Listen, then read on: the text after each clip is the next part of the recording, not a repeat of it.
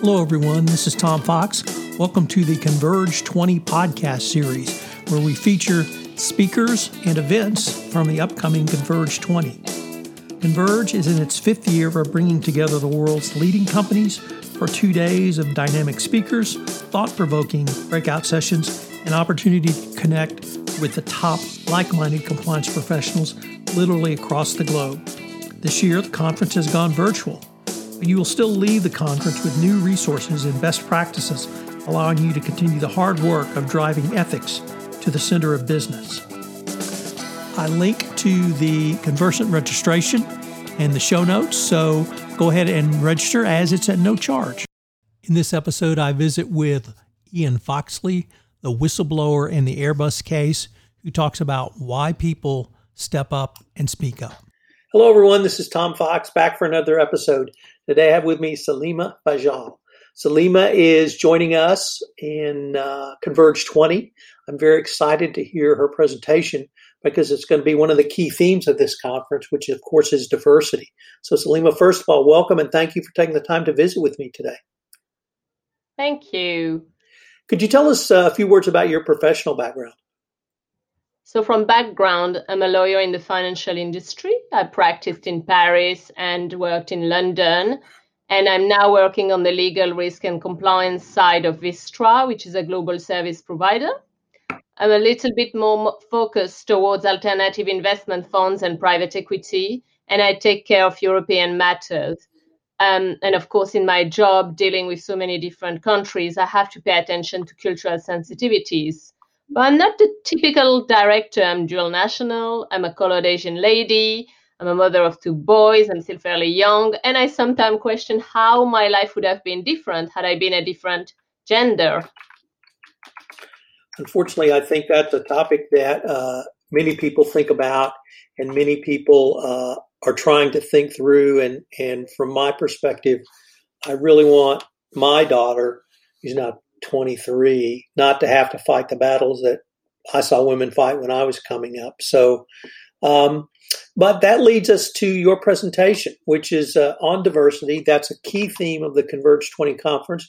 We're taking a look at it from a variety of angles, and I'm eager to hear what your angle is.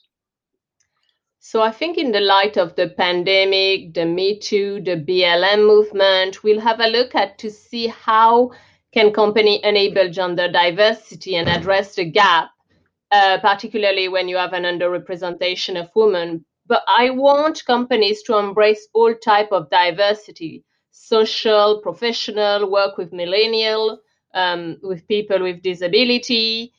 And as well, we can have a look at the advantages, how that will boost performances, good governance, be part of the best practice, employee retention and just lead to more constructive dialogue that would just be in line with the world demographic and the market. You can see it as well in, in politics, where a group of talented leaders, such as Jacinda um, Ardern or Angela Merkel, are actually the first visible role model for the generation to come, redefining leaders in business and politics for a healthier organization and a growth mindset.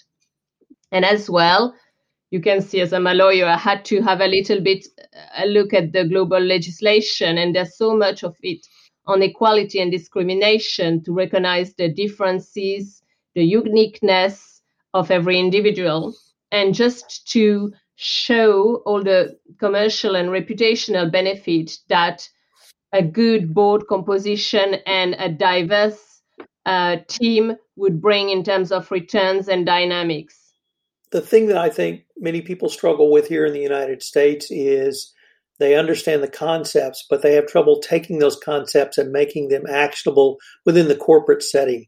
Is that something that uh, you had you have had experience with, and is that something that uh, you hope to communicate on your panel?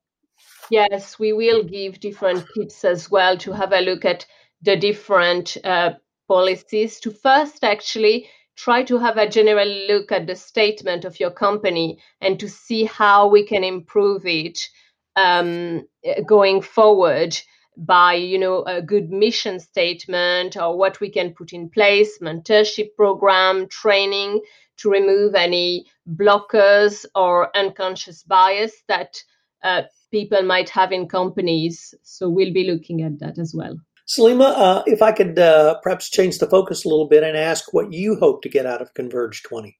So I think 2020 is such a particular year that that will give a very particular conference and a good platform, you know, to share stories and embrace diversity. That's why I'm pleased to be part of the panel, but as well engage with professional and build relationship with good networking opportunities, great topic, and great speakers.